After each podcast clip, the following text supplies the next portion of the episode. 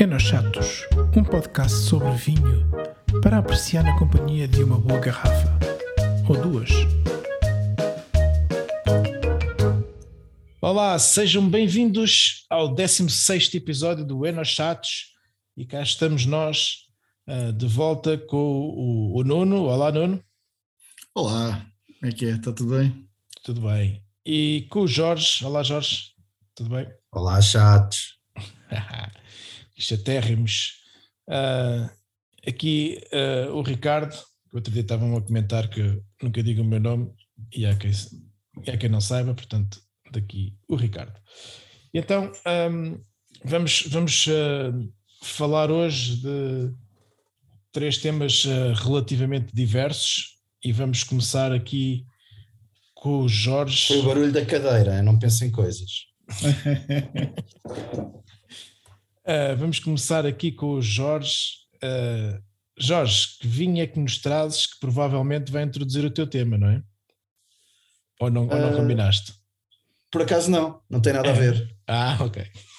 Logo hoje, logo hoje já, já te estraguei aí a entrada. Já me estragaste a piada. não, lá. pá, vou falar, vou, vou, falar de um tema que não tem nada a ver com o vinho, que da minha sugestão de hoje. Uh, então, a tua sugestão de hoje é? Olha, esta semana uh, a minha sugestão vai para um vinho uh, novo que chegou agora ao mercado, ou que está a chegar ao mercado, que é um vinho dos Açores, do Pico, um verdelho, chama-se Eruptio Branco 2020. É um monocasta de verdelho, vinhas na Ilha do Pico, nas famosas Corraletas, Uh, é uma marca, uma nova marca, portanto, no, do grupo Abugoria. Não se é preocupem que nós depois fomos nas notas, porque eu também nem, nem consigo escrever isso assim de repente. Pronto, eu depois, eu depois mando. Depois, depois mando.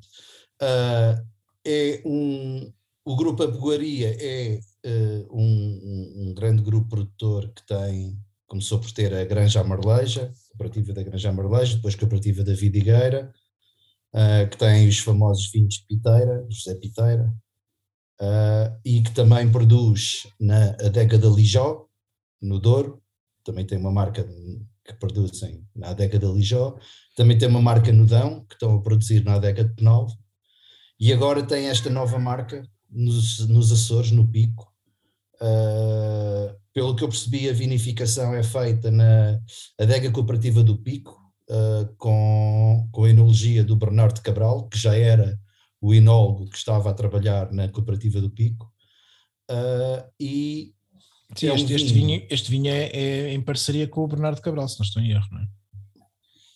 Uh, epá, Ricardo, fiquei com a ideia que era uma marca destes da, da, da abegoaria e a enologia era do, do Bernardo Cabral. Okay. Mas podes ter razão também. Uh, eu não sei muito em termos de vinificação, não sei muito sobre o vinho, uh, não sei, nós provámos o vinho, uh, eu gostei muito do vinho, é um vinho uh, que tem uma fruta, diria um, um bocadinho madura, uma fruta madura, mas não é, não é um vinho muito expressivo aromaticamente, tem ali uma boa, tem ali um, um, um bo, uma boa contenção aromática, e, e na boca também se sente que é um vinho cheio, é um vinho com corpo, mas depois tem uma acidez e, um, e uma salinidade uh, que, que, que, pá, fabulosas, que faz, que, faz, que faz do vinho realmente especial. Isto costuma ser um bocadinho lugar comum quando falamos dos vinhos do, dos Açores, que são vinhos com salinidade e que são vinhos com mineralidade e, e acidez, etc. Mas por acaso neste sente-se mesmo esse, essas características e é realmente um grande vinho. Uh, são 7 mil garrafas que eles vão produzir, portanto ainda é bastante, para, tendo em conta uh, o, tipo, o tipo de vinhas que estamos a falar, uh, ainda, ainda é uma tiragem considerável. eu até apontei aqui, provámos a garrafa 1201 e, epá, e é realmente o, o, é um vinho apenas com 12 graus e meio de álcool e realmente ele mostra não, não, não sendo um vinho uh, não sendo um vinho encorpado, não é? Mas é um vinho que tem bastante presença de boca. Uh, e o preço de venda ao público, pelo menos que, que, me, que me disseram, vai rondar os 25 euros. Não é, não é um vinho barato, mas também já sabemos que vinificar no, no pico é sempre complicado, não é? Aquilo é uma, uma viticultura difícil uh, e, portanto, aqui está a, a minha sugestão. Pá, é um vinho que eu gostei muito, fiquei, fiquei bastante impressionado com o vinho. É o Eruptio Branco 2020, monocasta de verdelho. Epá, olha, eu, eu provei, provámos, provámos os dois. Um, Exatamente. E, e, eu gostei muito do vinho também. Acho que esta, essa salinidade que refere está mesmo muito presente. Uma acidez muito interessante, um final, um, um corpo uh, bom. E eu depois ainda trouxe um bocado da, da garrafa que nós bebemos. Ainda trouxe ah, foste tu. Fui eu, fui eu. Uh, e, e, trouxe a garrafa e tive a bebê-la ontem ao almoço. Pá, estava estava igual, estava, estava espetacular. É, gostei muito do vinho. Eu, eu acho que o vinho ele, ele está já numa fase muito boa, mas é capaz de ainda, de ainda melhorar. Sim. Ainda, ainda é capaz de ganhar ainda alguma estrutura com a garrafa. Mas, mas gostei bastante. Está um vinho muito interessante. Fica aí a dica. Se quiserem provar, procurem o Eruptio. Deve de aparecer aí no mercado em breve. Sim. Eu não sei se ele já está à venda, honestamente. Não consegui perceber se já está à venda ou se está a ser lançado. Onde é que arranjaste o vinho? Opa, estávamos no almoço e foi um amigo nosso que levou uh, e fiquei com a sensação que aquilo é um vinho que está a ser agora. Acho que era para a semana. Agora ao mercado. Se, se, se, não, se não estou em erro, acho que referiu que seria para a semana. Pronto, é isso, deve estar a chegar ao mercado agora. E portanto, quando, estão a, ouvir isto, malta... quando estão a ouvir isto, já foi. Yeah. Sim, quando ouvirem isto, essa malta que estavas a falar. Mas nós estamos a falar na colheita de 2020 essa malta que estavas a falar dessas adegas, uh, por acaso são gajos que um, controlam muito o mercado de vinhos nos supermercados. Tu, eh, todas as prateleiras estão completamente cheias de vinhos de, claro. dessas adegas todas. E é curioso fazerem um vinho numa tiragem assim pequena. Não sei é, se eles vão usar na mesma que... esses canais ou se vão fazer eh, uma coisa diferente só para mais para não, acho que não vai acho que isto não vai para os supermercados pois. é uma estratégia então diferente de tudo o que eles têm feito até hoje é, mas sabes, Nuno, que entretanto descobri que eles no Alentejo, por exemplo, eles têm aqueles vinhos que é o Piteira, que realmente fazem aquilo que tu vês nos supermercados todos e fazem aquelas promoções dos 70% e dos 50% e não sei o yeah. quê. E depois tem também uma marca que é o José Piteira, ah, que isto se calhar passa, passa ao lado de muita gente, é? e confesso que isto também foi uma coisa que eu descobri recentemente. Tem uma marca que é o José Piteira, que não está nos supermercados e que aí sim eles fazem vinhos de talha também para, pá, não diria para um nicho, mas já para um, para um consumidor mais, mais, uh, mais selecionado, digamos, pronto, alguém que procura um produto diferente. E dá-me ideia que a estratégia deles com este vinho também poderá ser por aí, fazer umas coisas para, para segmentos de mercado mais, mais restritos e depois ter ali o grosso do, do, do, do volume na, lá está, que eles são conhecidos no, nos supermercados. Sim. Normalmente os vinhos cá, eh, os cá no continente são quase, não sei se é analogia a 100% dele, mas normalmente é o, o Virgílio Loureiro, que até já esteve connosco em alguns jantares, que, que normalmente faz. Ele uma vez até não, houve um que levou que me surpreendeu, que foi um, era um vinho branco, e acho que foi nessa da adega de piteira que ele o fez. Não sei se te lembras, um jantar que fomos naquele restaurante que era do, do Calhau, que era no, no Teatro Dona Maria II. Sei, sei, sei. Sim, ele levou um vinho branco, aquilo já tinha uma data de anos e ele até disse que as garrafas tinham ficado ao sol e tudo. Sim, eu lembro-me surpreendeu-se. Mas por acaso não me lembro se era do Piteira. Era, acho que sim, eu acho que era nessa adega. Eles agora no, eles, eh, eles agora a Begoria, agora no Alentejo, têm um novo enólogo. Portanto, eu não sei se ele continua a fazer lá os vinhos ou se faz só alguns dos vinhos. Ou consultoria, ou, não sei. Pronto, no Dão, no Dão ele faz, é, é, é, é ele que faz os vinhos deles. Uh, eu há pouco estava a falar das marcas que eles têm, e eles têm também uma adega que acho que compraram agora recentemente, que é a Valdeformes, acho que é na região de Lisboa. É no Tejo, não é? Lisboa ou Tejo. Ou Tejo, pronto. Não sabia que eles tinham comprado isso. Sim, acho que foi uh, tipo. Não foram eles também que ficaram com a de Vila Real? A de Vila Real, não, do peso da régua, não foram eles que ficaram também com isso? Uh, não sei, eles, pelo menos, eu penso que os vinhos que eles têm no Douro, eles vinificam na adega da Lijó. Uhum. Mas Agora eu acho que há é... pouco tempo vi uma notícia qualquer, eu acho que eles também tinham comprado de, do peso da régua, quando fazia o cabeça de burro. Pá, talvez, não sei. Não. não tenho certeza. Mas eles têm tantas marcas e tanto. Yeah. Eles produzem tanta coisa que pá, é difícil acompanhar. Sim, tudo. exato. Lá está, a tal cena dos 70% dos supermercados, eles estão em. Sim, eles fortes, são os masters dessa, dessa, de, desse, desses, desses descontos nos supermercados. Sim, eles fazem muito isso. Mas depois tem também alguns vinhos.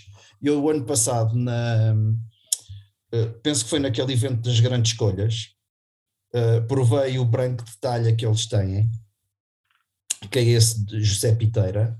Pá, e também gostei muito, também é um vinho que realmente foge a estes, a estes vinhos mais de volume. Muito bem. Então, uh, Jorge, agora aqui uma provocaçãozinha. Uhum. Esse, esse, esse do Pico não, não, não tem algumas semelhanças com alguns dos vinhos de, de, do tema que vais trazer hoje? Uh, epá, eu acho que não.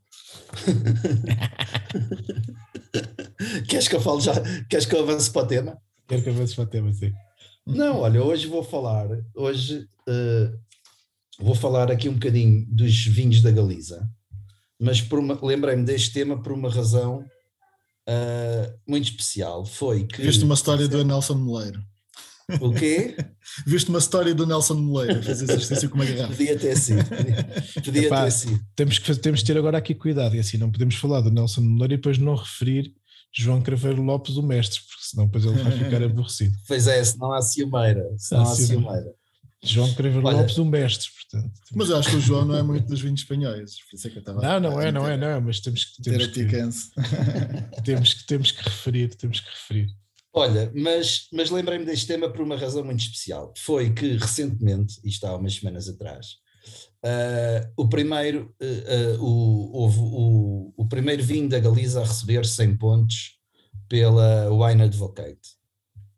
e lembrei-me que era, era, era um, uma ocasião engraçada para falar um bocadinho dos vinhos da Galiza, que realmente estão na moda, e, este, e esta pontuação veio pá, pronto, vem realmente confirmar já há algum tempo para cá que a Wine Advocate é muito amiga do, dos vinhos da Galiza, uh, tem, tem tido pontuações muito boas há coisa de 3, 4 anos para cá.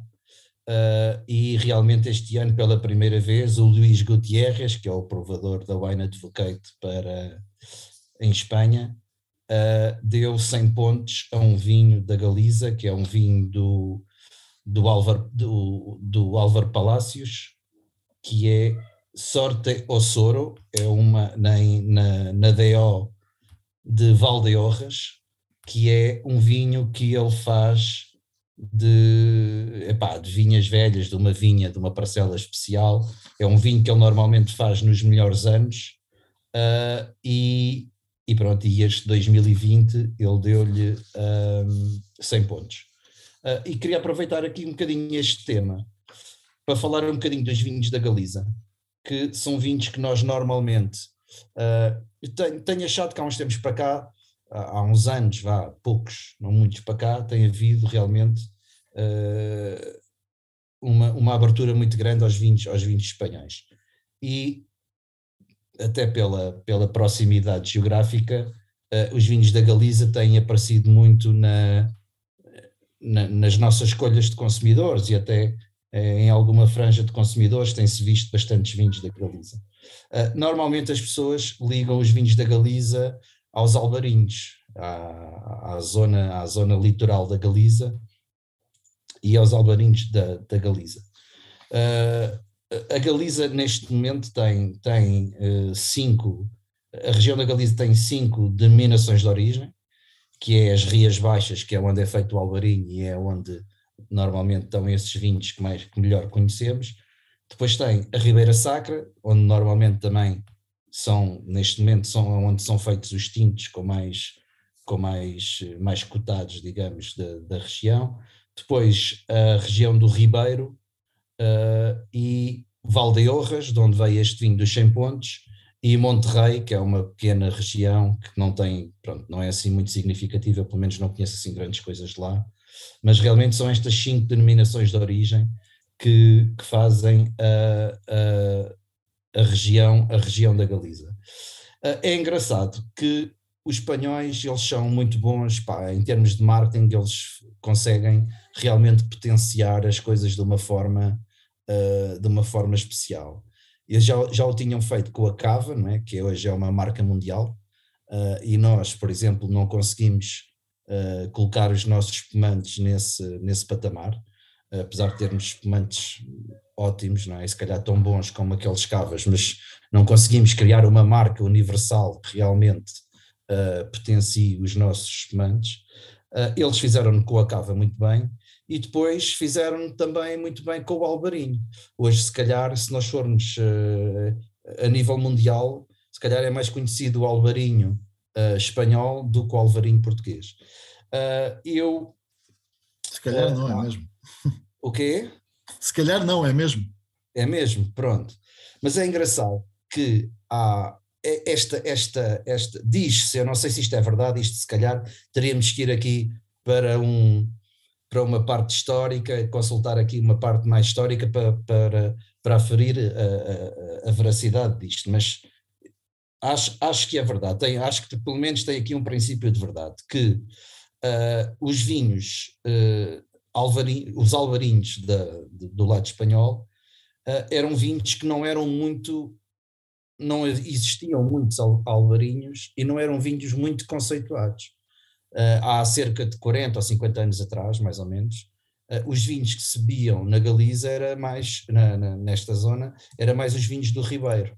Era os vinhos, era, era o vinho que se bebia, portanto, na, na, na zona. Diz-se que depois de, uh, de a cooperativa de Monção e, e a cooperativa de Monção e o Palácio da Brejoeira começarem a fazer alvarinhos e depois de eles terem visto que realmente dali saíam alvarinhos de grande qualidade, é que eles uh, começaram a pegar na casta uh, que tinham lá muito, não é? Porque aquilo era uma casta que eles têm muito ali, na zona das Rias Baixas, e, mas foi aí realmente o despertar para, para os vinhos alvarinho, e então acho que foi aí que começou realmente essa, essa produção maior de alvarinho, e depois, pronto, depois foi o marketing e realmente aquilo escalou de uma maneira que hoje em dia são vinhos, são vinhos muito conhecidos. Pronto. E eles têm uma Mas grande vantagem, assim, eles têm a casta plantada há muito mais tempo, eles têm vinhas muito velhas. Cá, salvo erro, a mais antiga, eh, se não é, é das mais antigas, a Palácio da Brejoeira, e eles já tinham plantado a casta lá em vinhas, largas áreas de vinha, de Alvarinho, já com, com muitos mais anos. Há vinhas centenárias sim, sim, até. sem dúvida. Mas o que se diz é que eles nunca. Eles nunca. Não aproveitavam. Uh, o que Nuno? Não aproveitavam. Sim, exatamente. Não era um vinho, não era um vinho que tinha, que não era cotado, não era um vinho cotado entre eles, percebes? Eles não ligavam muito àquilo. Uh, eles, o despertar do alvarinho, do alvarinho espanhol surge nos anos 80, mais ou menos 80, 90, e vem um bocadinho, segundo esta teoria, a reboque dos alvarinhos que começaram a ser feitos no lado português, na cooperativa de Monção e Malgaço e também na, no Palácio da Bruxeira, lá está. Uh, e então aí depois é que então eles escalaram, realmente começaram a perceber o potencial daquele vinho e, e pronto, e depois surgiram muitas marcas, porque se nós formos ver as grandes referências que nós temos hoje do Alvarinho espanhol, é tudo nomes relativamente recentes. Por exemplo, vou dar o exemplo da Zarat, yeah. uh, que tem vinhas centenárias, eles têm vinhas centenárias de Alvarinho, mas uh, as produções de vinho que eles tinham era tudo para produções para consumo local ou familiar, eles nem sequer engarrafavam os vinhos, ou, ou era, um, era um consumo só há coisa de uns 10, 20 anos para cá é que começaram realmente a fazer uma produção mais, mais, mais uh, e vinhos de melhor qualidade. Portanto, se agora fazer um bag in box, se fosse nessa altura. Exato. Mas Vamos lá comprar umas caixinhas. Isto, isto é uma história engraçada que, lá está, volto a repetir que tem que haver aqui uma, uma aferição histórica da, da, da realidade da coisa, mas fala-se, há este mito que realmente foi depois de verem o potencial dos nossos alvarinhos que eles começaram a, que eles começaram a, a produzir o alvarinho em maior escala e realmente a dar-lhe a, atenção, a devida atenção. Uh, há, um há um livro muito interessante que é A Cultura do Vinho na Galiza, uh, que é o autor Xavier, Javier Castro, uh, que fala um bocadinho disso, fala um bocadinho dessa, dessa, de, desta parte histórica da, da, do início do, do, dos vinhos da Galiza e também se, se quiserem outra, se quiserem também outro livro que tem também informação bastante útil sobre os vinhos da Galiza, foi o livro que nós já sugerimos no episódio anterior, que era o Finest Wines of Rioja, uh, que também tem lá um capítulo especial dos vinhos da Galiza e também de alguns produtores. Por isso também é um sítio que, que, podem consultar informação.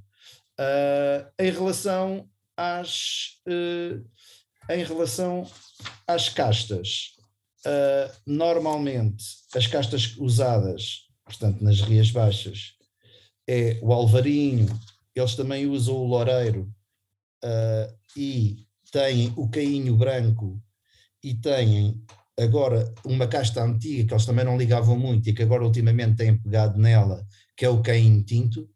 Normalmente hoje agora com esta nova onda dos tintos atlânticos, eles têm pegado nessa casta. Uh, isto foi uma casta que não teve extinta, mas teve quase, porque quase ninguém fazia vinho com, com isto, ou, ou pelo menos faziam, poderiam aproveitá-la para lotes. Uh, mas entretanto houve, uh, há uns anos mais recentes, houve a recuperação desta casta para fazer uh, vinho tinto, que é o caim tinto, e depois nas partes mais interiores da, da Galiza têm a mencia, o godelho, a treixadura e mais outras castas que não são tão conhecidas, eles têm cerca de 20 castas autóctones e, e, são, e são realmente assim, as, as castas mais importantes que eles usam.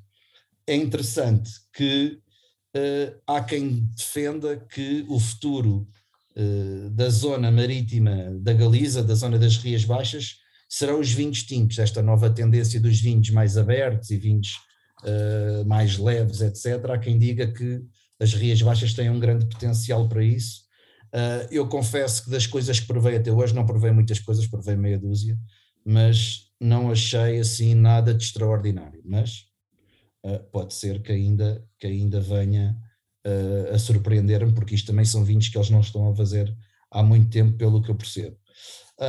só para terminar, para não me esticar aqui muito, deixo só aqui uma nota de alguns produtores, uma, algumas referências aqui de produtores. Nas Rias Baixas, Uh, bom, isto há, há, há, imensos produtores, como devem imaginar, não é? E há, há, produtores de maior, de maior volume. Aqui vou falar alguns daqueles que eu conheço, são produtores mais, mais pequenos, mas que realmente fazem vinhos que eu, que eu gosto e por vezes compro. Nas Rias Baixas, uh, as sugestões vão para o Albamar, para as bodegas Zarate, que já falei há pouco, do Elogio Pomares, que fazem em Portugal alguns vinhos com Álvaro de Castro e também já tem feito no Alentejo com a Susana Esteban. Uh, depois as Forjas del Salnés, que é um projeto onde o Raul Pérez também tem, também tem o dedo dele.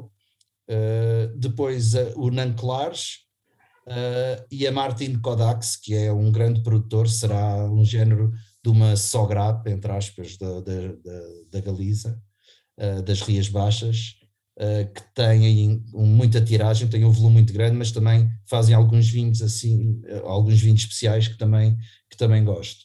Depois na Ribeira Sacra, os Fedelhos do Coto, uh, o domínio do Bibei, o Guímaro, que, que é também um, um produtor que tem tido bastante, bastante uh, tem sido aqui muito falado pelo, também pela Wine Advocate, o Gutierrez deve gostar muito e pontua muito bem os vinhos deles. Tem uh, nome de árbitro corrupto. Exatamente. é isso, árbitro corrupto. Bem observado. Dos quinhentinhos. lembro-me sempre dos quinhentinhos quando vejo esse vinho. Exato, é sempre, é sempre desconfiar.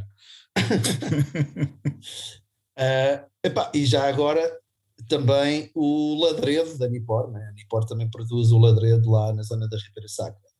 Valdeorras, uh, o Álvaro Palácios, com este vinho, e não só, ele tem outros vinhos de lá também.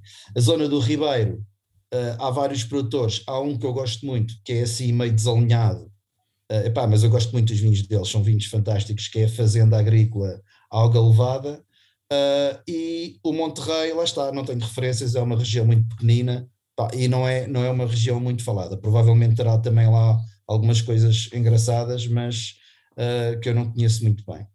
Uh, pá, e pronto, foi só isto. Peguei aqui no modo do Ossortes, uh, ainda fui ver se conseguia saber o preço do Ossortes, mas aquilo é um vinho que tem uma tiragem muito pequena, uh, não é fácil de encontrar, e então agora com os 100 pontos ainda mais difícil deve ser.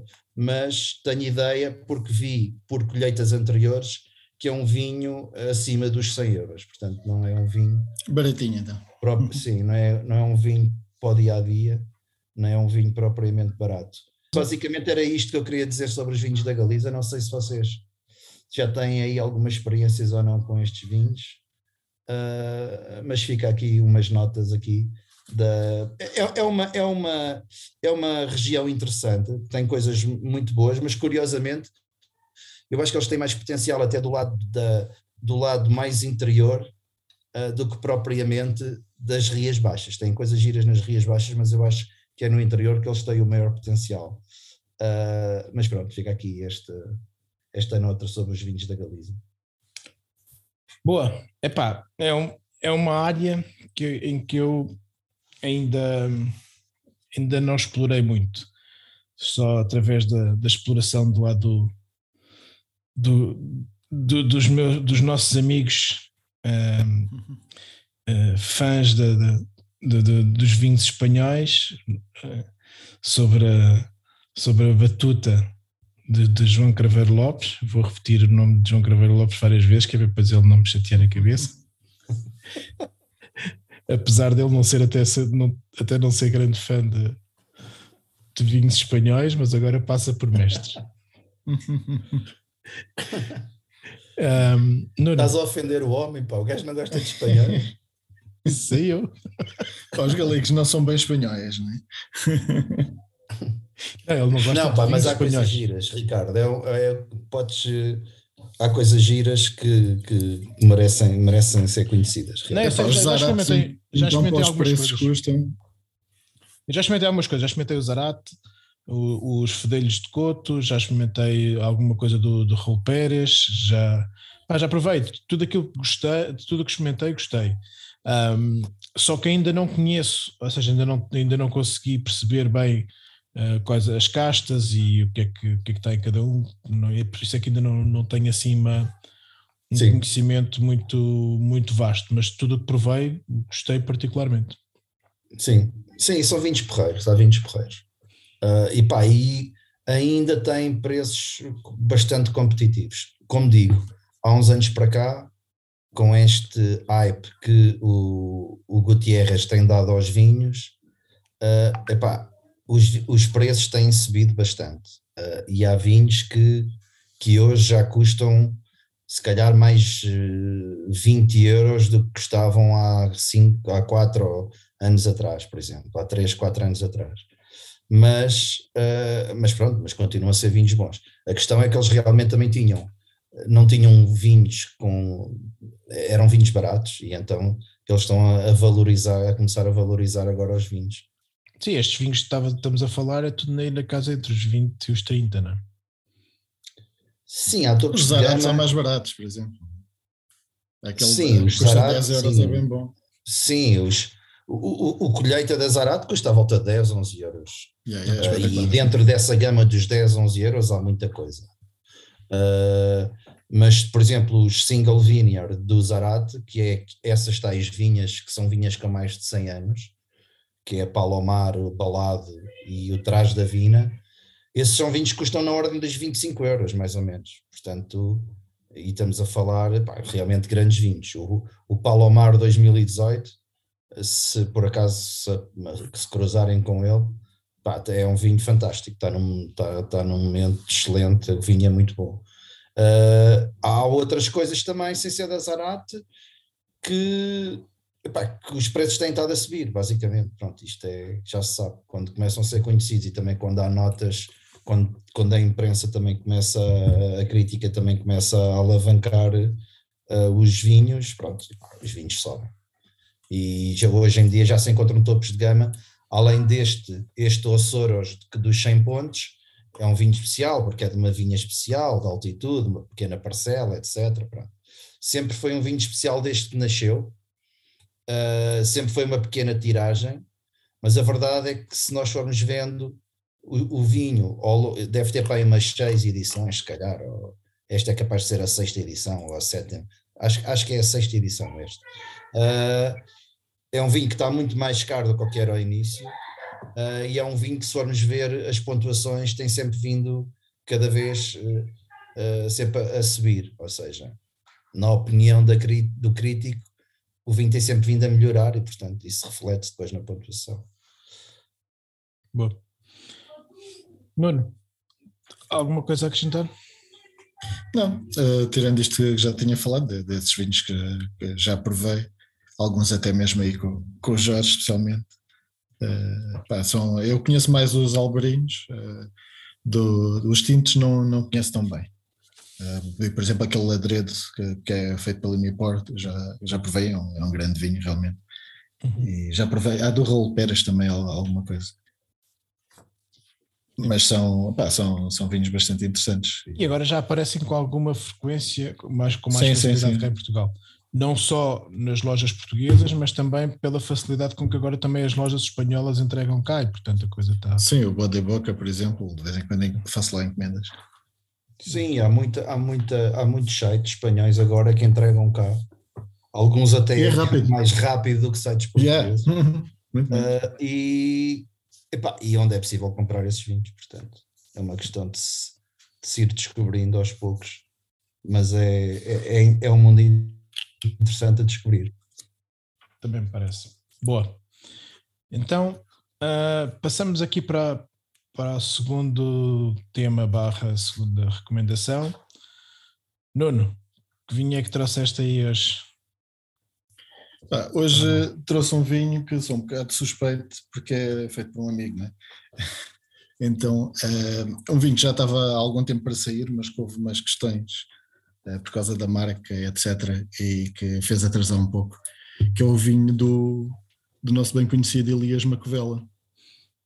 Ok. O Boa. bailador. O bailador. Sim.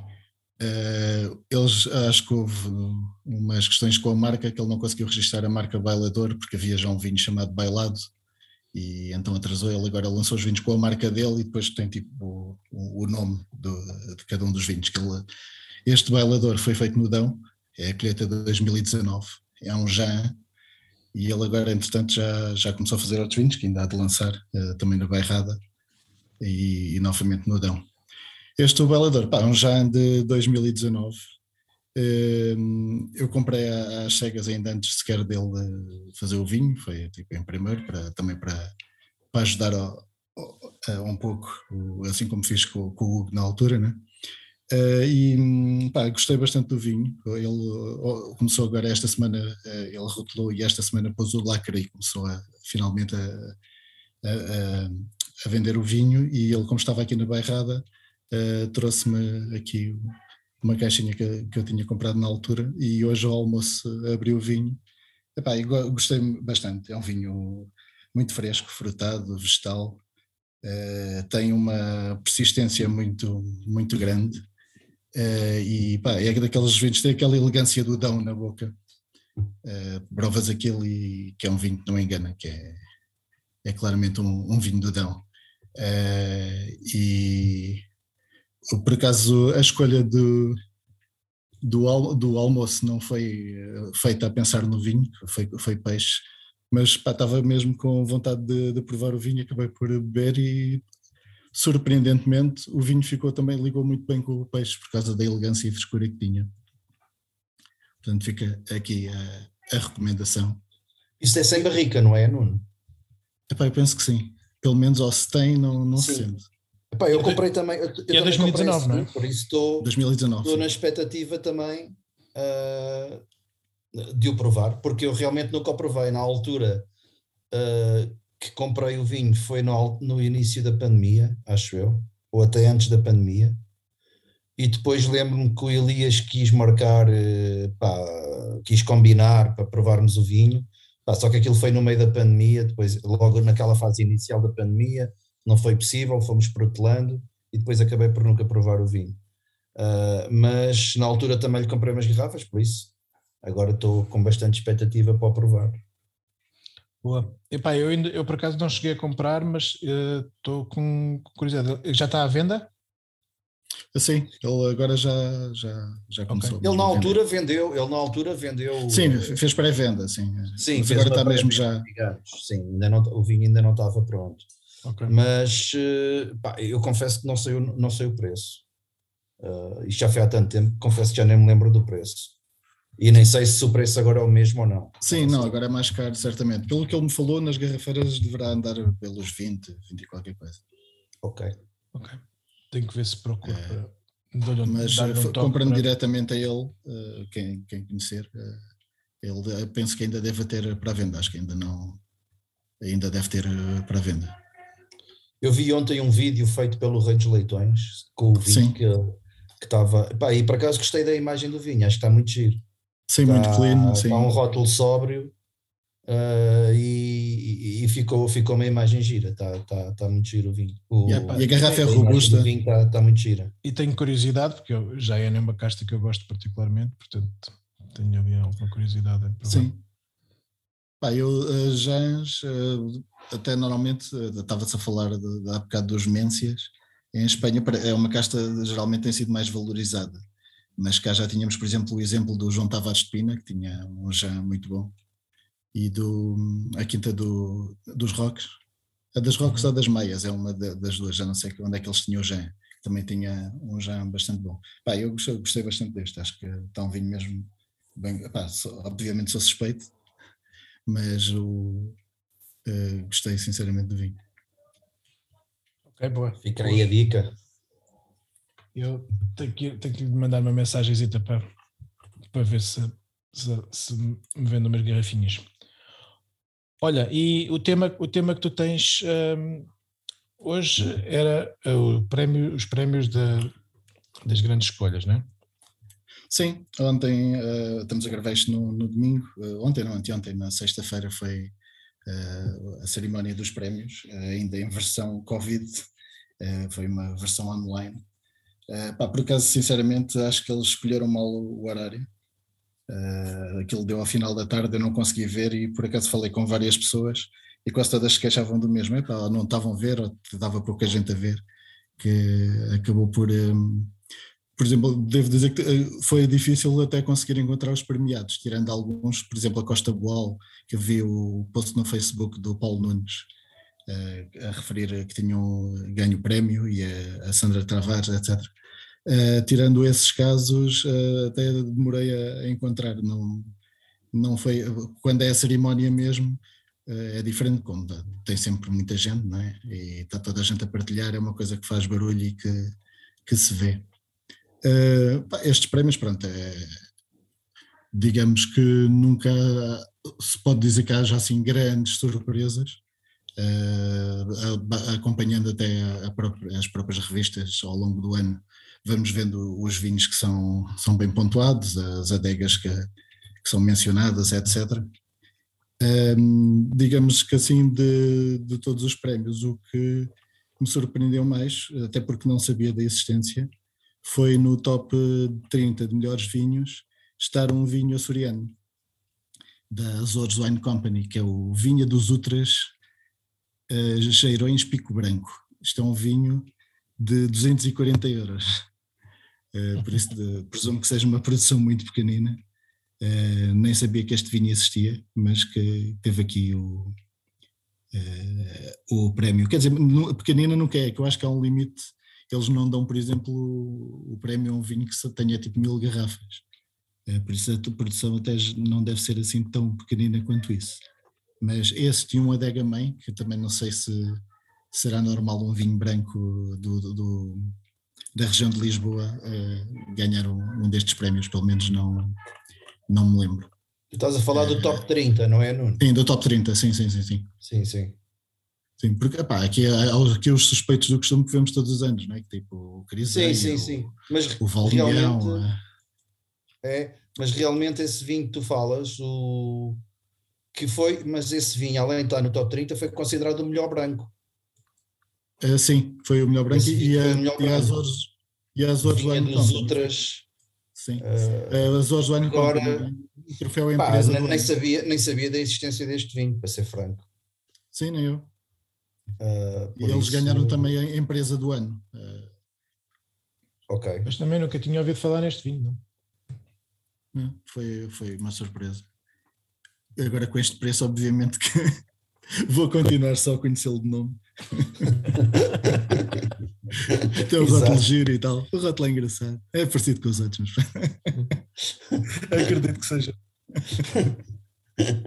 Eu estava aqui a percorrer a lista aqui o, o, o rosé, o rosé da, da COP, que é que tem, um, tem uma, um rótulo, uma rotulagem, uma imagem espetacular. Isto é mesmo um, muito, muito fixe. Qual? Uma imagem mesmo para, para vender. O rosé ah, da COP. Sim, sim. Ah, mas esse não está naqueles 30, está?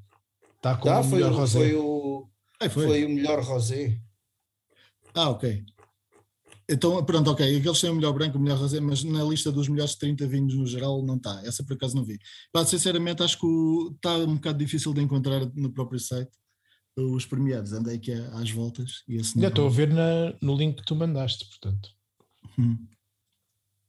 Pá, mas, mandei aqui uns mas sim, isto, é isto. Tem aqui aqueles, aqueles do costume. Olha, por acaso tem aqui um, tem ali três garrafinhas que por acaso gosto ah, do vinho. O Gloria Reynolds. 2011. Epá, olha, outra surpresa que estava, eh, também tinha reparado há bocado, que é eh, nos espumantes, acho que desde que comecei a comprar na altura a revista de vinhos, antes de, de pessoal passar para grandes escolhas, acho que é a primeira vez que não vejo uma morganheira no, no top. Exato. o único espumante que está é um vértice. Aquele, olha o Pinot Noir que o Jorge falou aqui um episódio. Sim, Vértice Pinot Noir. Mas é, Jorge é, Nunes, o Enochato a antecipar os grandes vinhos portugueses. Mas por acaso o que eu vi foi em 2010, na altura. Olha, bebi na Dia dos Namorados do ano passado. Uhum. Uh, mas foi o 2010, este é o 2011. Este não. Pá, mas realmente é um vinho muito fixe. Uh, é caríssimo, mas tirando isso. 50 uh, mocas, não é? Pá, sim, 40 e tal. Sim. Uh, mas pronto, é mesmo para dias especiais. Uh, pá, eu estava aqui a passar os olhos aqui comandos tem, tem aqui um prémios. Sim, os entrados dentro do. Isso é dentro de, cada, é, dentro de cada categoria, depois tens vários, mas estou a falar, uh, estava aqui neste momento a referir os 30 que eles chamam ah, okay. os 30 vinhos. Ok. Estava aqui a passar, estava aqui a dar uma vista de olhos pelos, pelos outros prémios, pelos prémios da, troféus, digamos. Sim, sim, sim.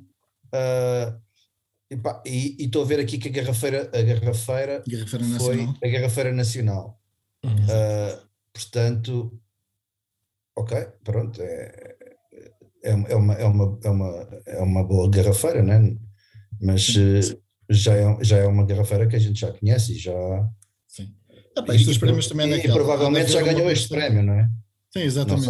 Este, estes prémios acontecem sempre, especialmente neste tipo de temas. O restaurante, pronto, consegue sempre, há uma grande variedade.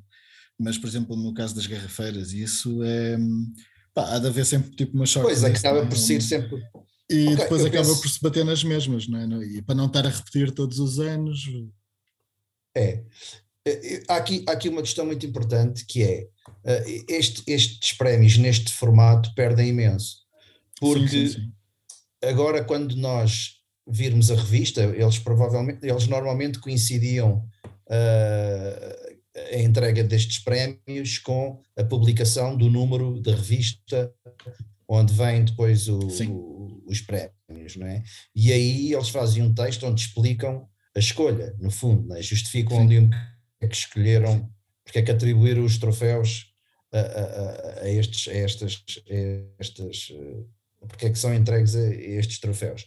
No caso da Guerra Feira Nacional, sem saber, não é? Porque neste, neste momento só tenho aqui o, a informação que está no site das grandes escolhas e não tem esse texto uh, introdutório, poderia ser por, pelo trabalho que fizeram ao longo da, da pandemia, não é? Se calhar terem, terem aqui dado aqui um relevo especial ao online e, e ao serviço online. Não sei se foi essa a opção, não sei se foi essa uhum.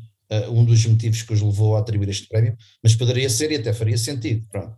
Uh, estou a ver aqui também na, na, no, nos restaurantes. Uh, está aqui um, um restaurante, o restaurante de, de, cozinha tradicional, que eu já tinha falado, é em Almeirim, é na zona do. Cisco. O Cisco, exatamente. Uh, epá, que eu não conheço e fiquei bastante curioso em, em conhecer. Uh, depois, o, o restaurante, eles, eles há uns anos para cá fazem o prémio do o troféu do restaurante cozinha tradicional e depois o troféu do restaurante. O troféu do restaurante foi para o Essencial, que é um, um restaurante do, do André Lança Cordeiro, é um, é, é um, é um chefe que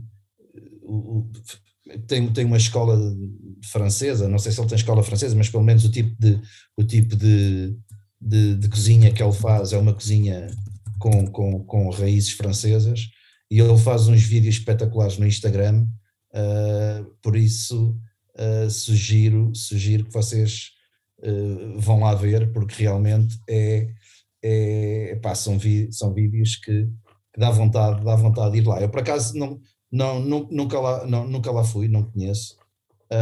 eu acho que já apanhei a cozinha dele num pop-up qualquer que ele tinha ali na zona da, do Príncipe Real há uns anos, mas aqui mesmo ao restaurante ele não fui.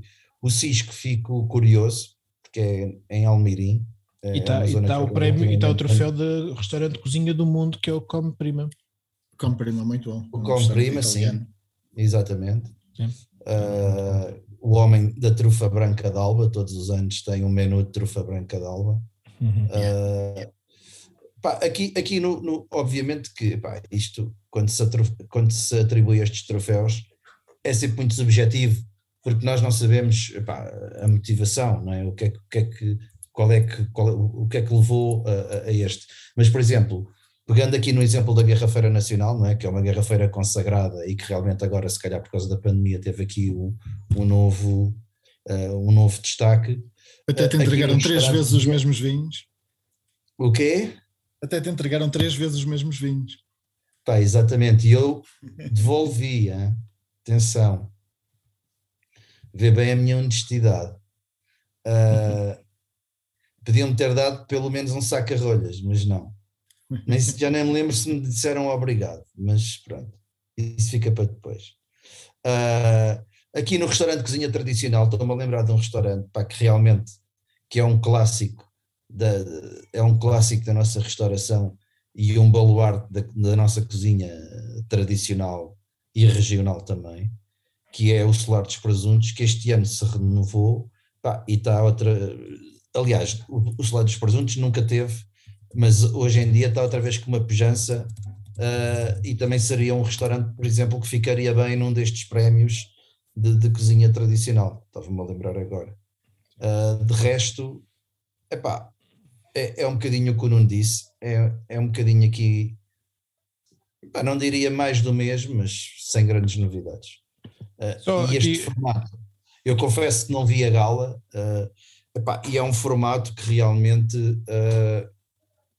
acaba por não, por não ter um grande, um grande destaque, não é? Acaba é, perde logo ser... aquele glamour, perde o barulho das pessoas que estão lá a assistir. É, não, não tem. É, nós formos ver isto, epá, não, não, não, não querendo ser eh, crítico, não é? Mas uh, olhando para isto, quase que parece um, um, um, uma atribuição de prémios mais para virado mais para o setor do que propriamente para os consumidores, não é? Acho que isto é, é quem dá destaque a, este, a estes prémios é quem os recebe uh, e o consumidor, uh, pelo menos neste formato, não é? Epá, a informação formato, é pouca a divulgação também não é muita. Uh, epá, ninguém, ninguém se vai pôr, a não ser as pessoas do setor, pá, eu acho que ninguém vai se pôr a ver um, uma entrega de, de, de, de, prémios de vinho online, não sei. Mas, eh, Viu o Manel Serrano que eu vi a publicar uma fotografia. deixa-me só, está, mas é, deixa-me só, deixa só fazer falar, aqui. Estamos a falar real. de pessoas que. Sim, claro, estão... tem que ser pessoas que gostem muito de vinho e que tenham. Exatamente, muito... e que estão mais ou menos no meio, não é? Deixa-me só, deixa só é realçar aqui mais dois prémios. O, um é o do troféu do Sommelier, que, é que vai para o, para o Marco Pinto, do, do 50 Seconds, um, que ele tem tentado a ganhar aqui alguns prémios. É, eu, eu, por acaso, aprecio bastante o trabalho dele e tenho tido algumas conversas e, e, com ele e acho que me parece também aqui um prémio bastante, bastante justo. Um, e o prémio de enólogo que foi para, para Sandra Tavares uh, de Silva, uh, pá, que é, eu estava aqui a comentar em off, é assim, o prémio de enólogo do ano para a Sandra é mais que merecido há muito tempo. Uh, e depois é entregue num ano em que eu particularmente posso estar enganado, uh, que não, não vi assim nada de novo e de, de extraordinário, uh, de, de, de, diferente na nos, nos, projetos da Sandra para, para, para, isso. Ou seja, portanto, é, é, é, há muito devido este prémio, porque ela de facto é, é uma das, das grandes referências nacionais do ponto de vista da enologia, faz, faz vinhos que eu, que eu adoro um, mas que às vezes parece que são, as coisas são entregues numa altura em que se calhar não, não se justificava. Ela já teve alturas em que fez, fez tanta coisa que justificaria se calhar mais o prémio do que, do que nesta, nesta altura. Mas pronto, eu acho que calhar... é um bocado aquilo que eu estava a dizer, que ela deve, há de haver uma shortlist de pessoas que mereciam o prémio né? e que não podem ganhar nos anos e acabam por receber noutros. É sempre complicado conseguir uh, abranger o premiar toda a gente que, que realmente merece os prémios. Não? Sim, pois é, é, é, é, é difícil. Mas sim. Eu, eu, em, relação, em relação ao formato, eu acho que há aqui, há aqui várias questões. Não é só o formato, é também a capacidade, de, uh, quer se queira, quer não, isto é feito com um orçamento limitado, não é? Portanto, nós sabemos exatamente as capacidades que existem atualmente de fazer eventos digitais uh, que requerem também orçamentos altos. E imagino que a, que a Grandes Escolhas, nesta altura, não esteja com grandes capacidades para fazer uh, grandes investimentos uh, digitais para, para fazer uma coisa mais atrativa e com mais, com mais pujança. Sim, um, depois de dois anos quase sem evento. Exatamente, que seria a parte onde eles provavelmente estariam a ganhar mais dinheiro.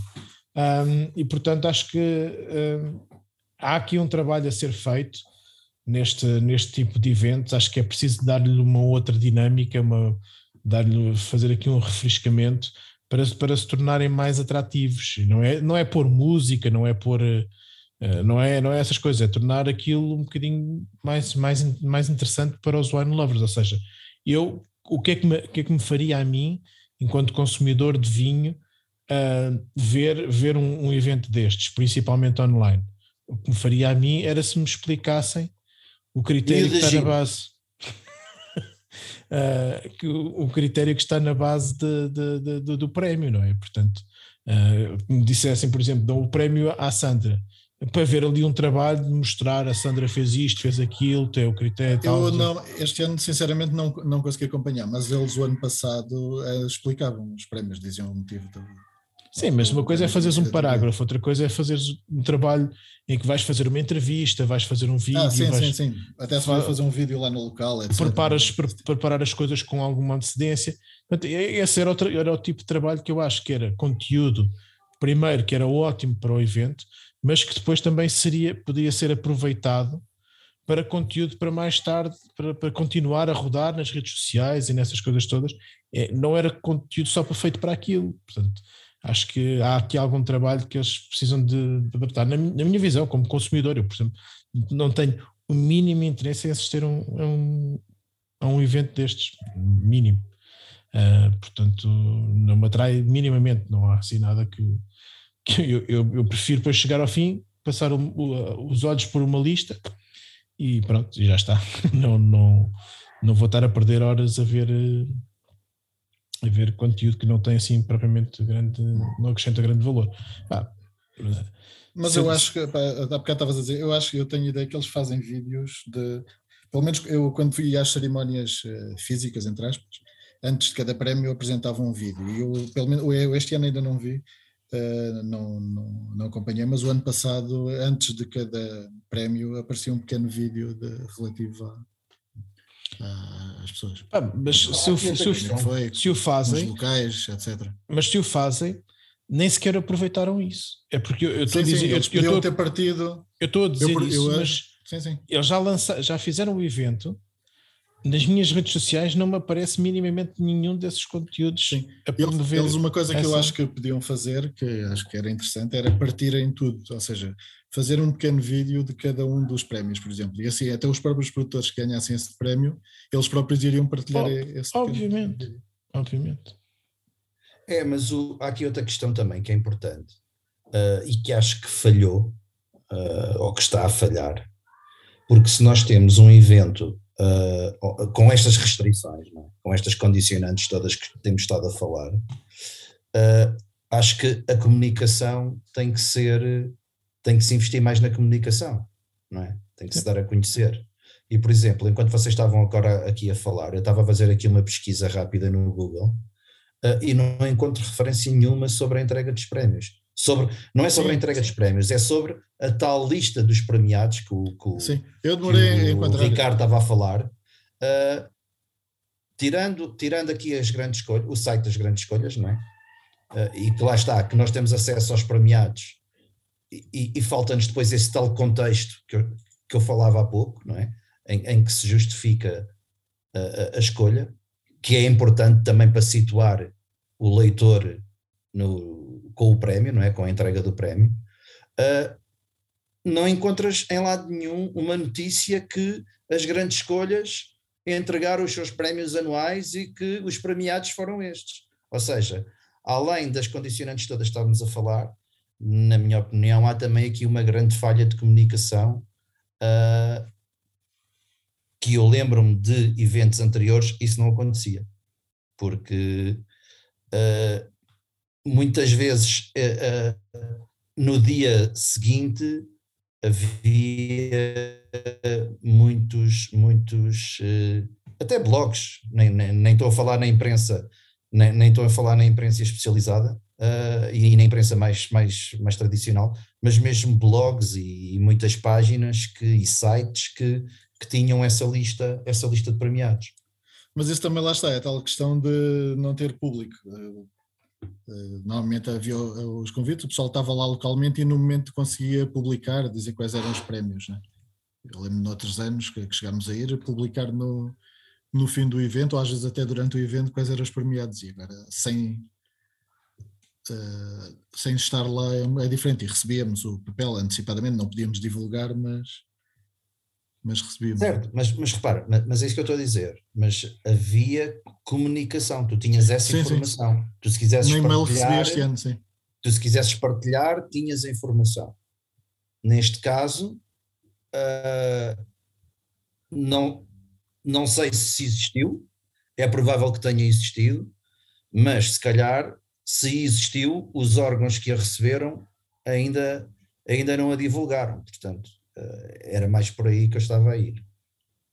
Sim, e, e, se tu, vê, se tu passares pelas redes, pelas redes sociais da, de, de, de, de toda a gente relacionada com o vinho, não aparece nada, não há.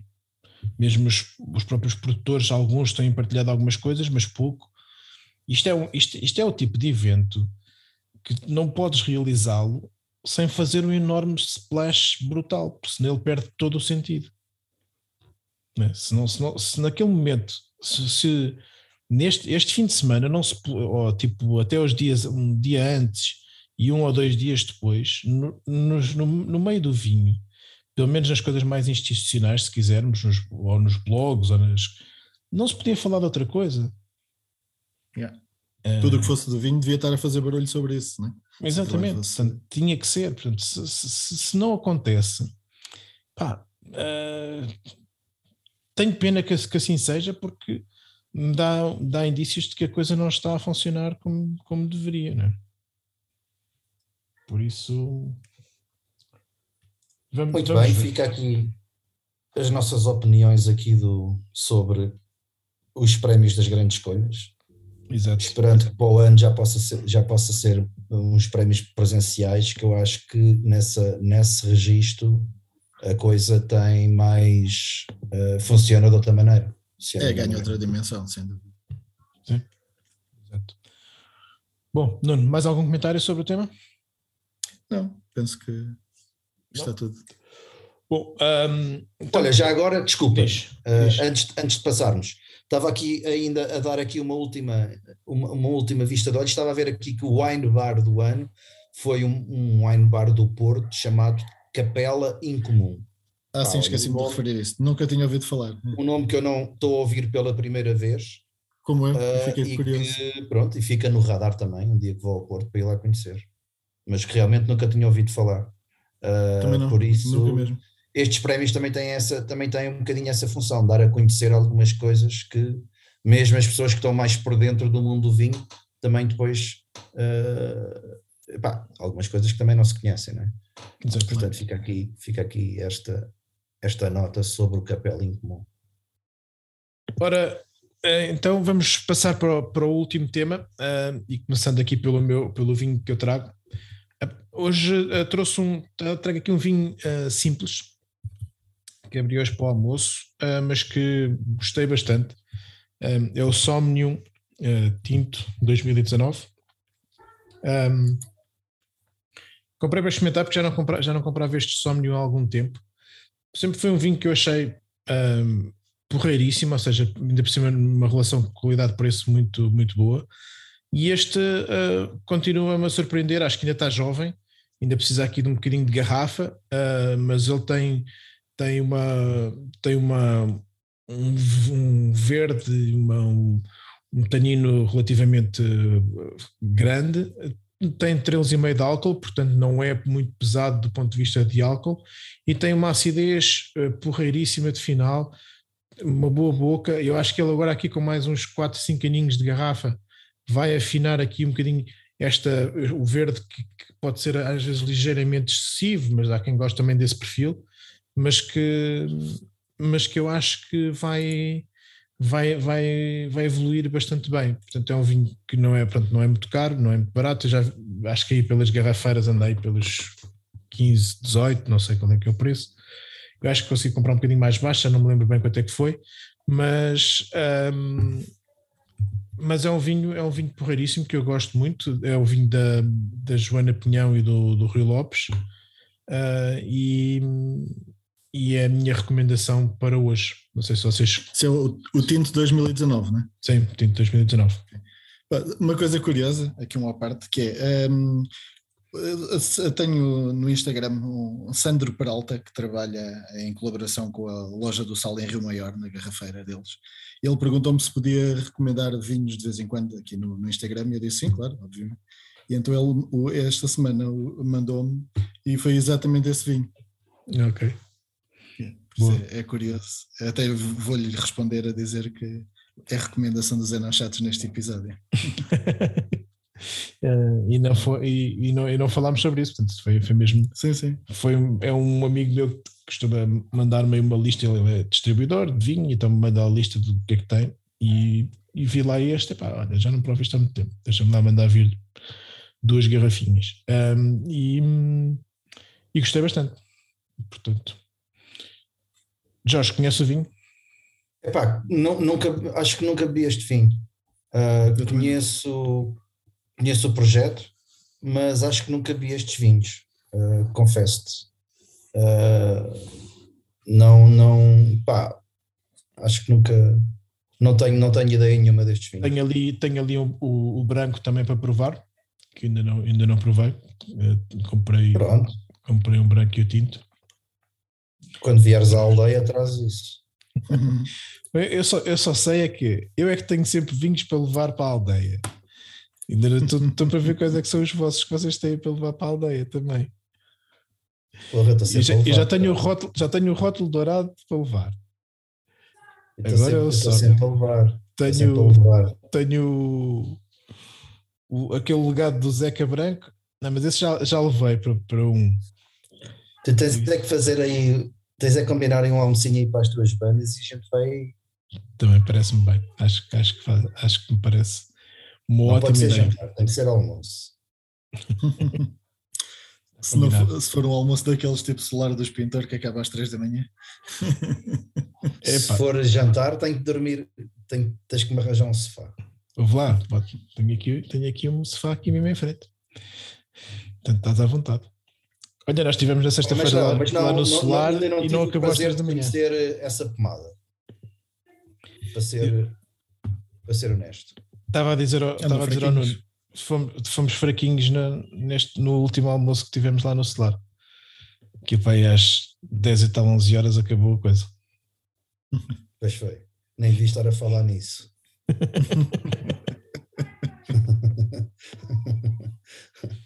a nossa reputação já está pela rua da amargura, assim então. Deixa-me só realçar que era um almoço. Eu sei. Bom, uh, então vamos passar aqui ao tema. O tema um, é, que, que, eu, que eu decidi trazer hoje é o, relacionado com os acessórios de vinho. Ou seja, um, isto sem grandes pretensões, não, quero, não, não vamos entrar aqui em grandes uh, detalhes, mas é mais ou menos o tipo de acessórios que a malta uh, normalmente tem em casa uh, para, para ajudar no consumo do, do, do vinho. Uh, vou, começava, começava com aquele que é o mais, diria até o mais relevante, que, que é o saca-rolhas. É? O saca-rolhas é um, é um instrumento fundamental para, para qualquer enófilo um, já até alguns, alguns totós que têm saca-rolhas eh, personalizados com o próprio nome. Portanto, a malta já, a malta já armada, armada em, em campeão. e, e pronto, by the way, não é o Jorge, sou eu. Eu também, por isso é que eu estava a dizer. Eu também tens, eu também tens, já boa. Um, e... O Jorge também tem.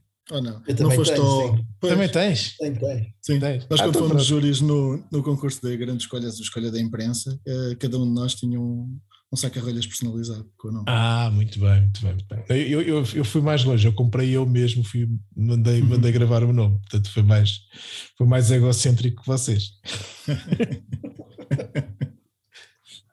mas mas foi, foi uma questão de prática, que é aquilo vai andar sempre dentro da minha bolsa e depois um gajo usa no, no, no jantar com um monte de malta e depois um gajo não perde assim.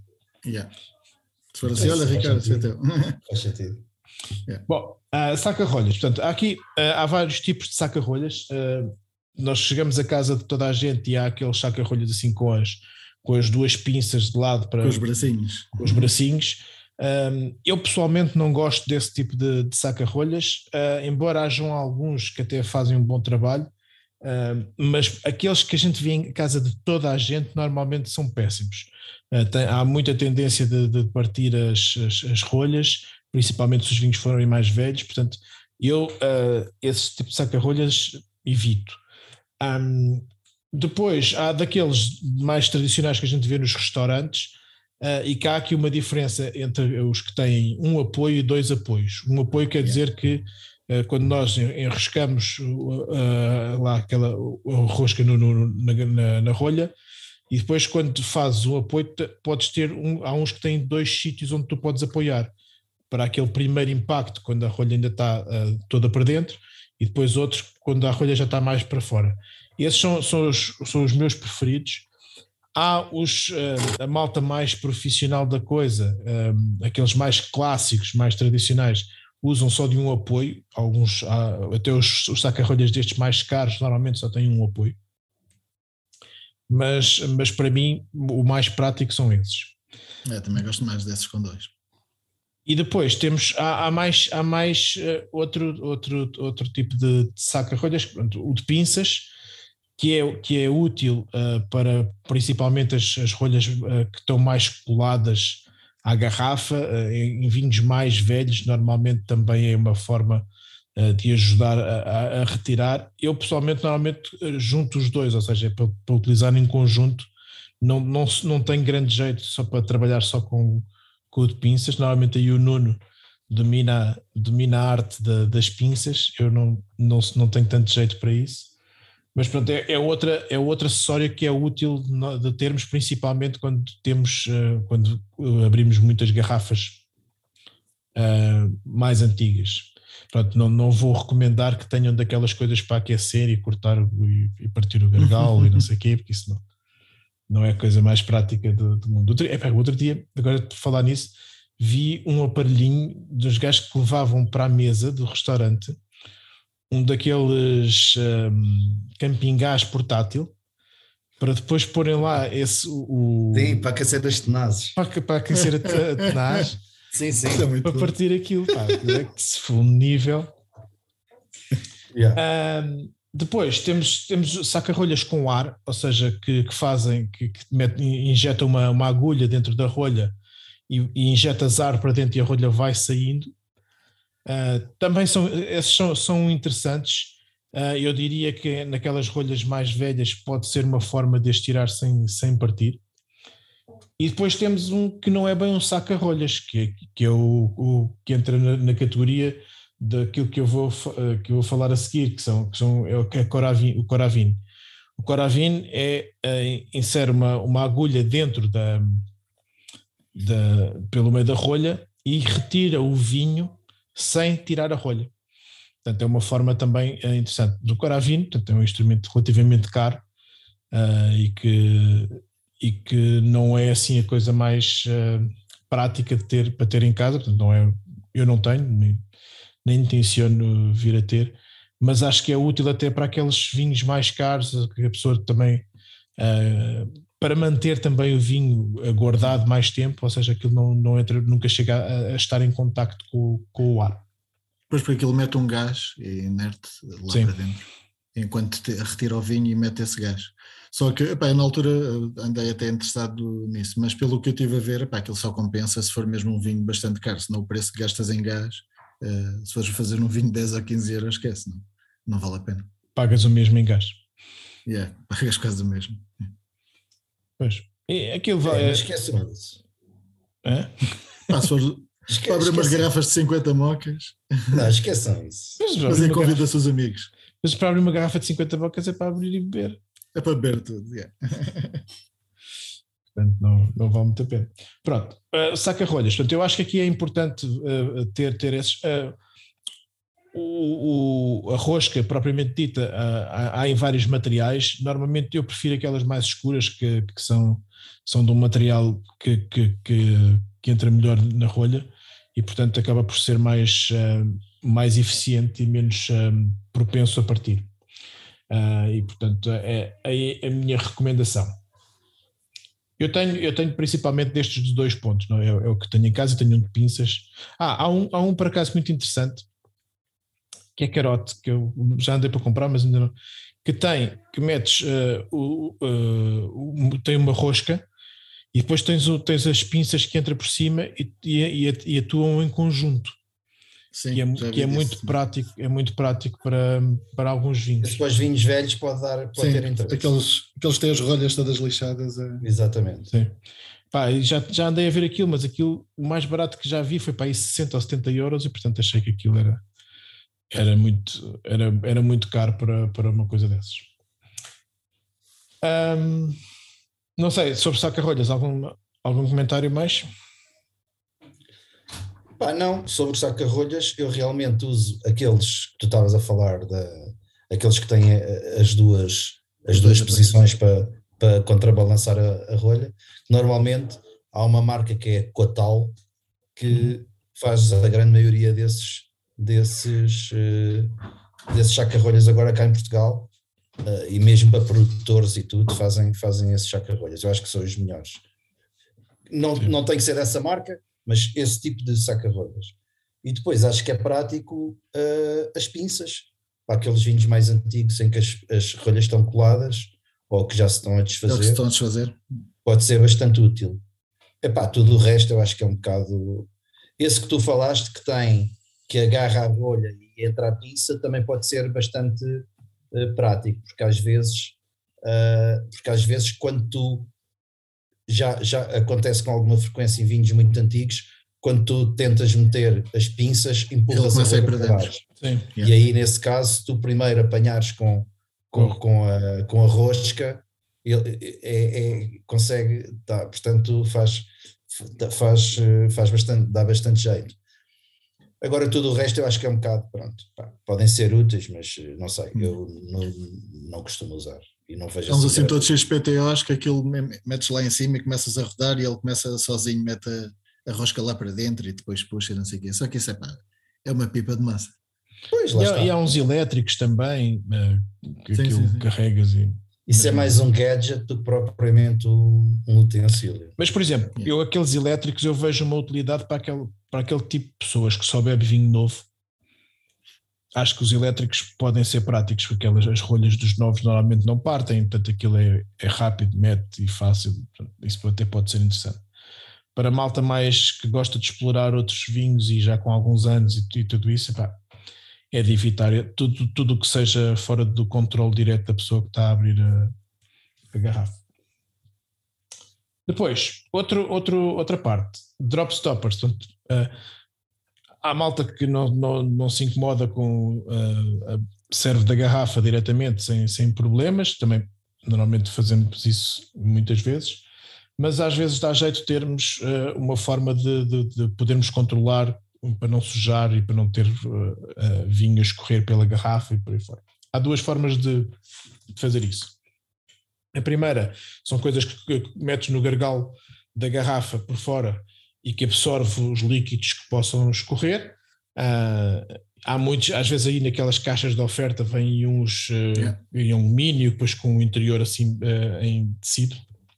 Eu por acaso detesto esses porque acho porque acho que aquilo não faz sentido nenhum porque não consegues lavar. E portanto, ao não conseguires lavar aquilo, não, não faz muito sentido de teres ali acumulado uh, vinho de não sei, quanto, não sei quantas garrafas.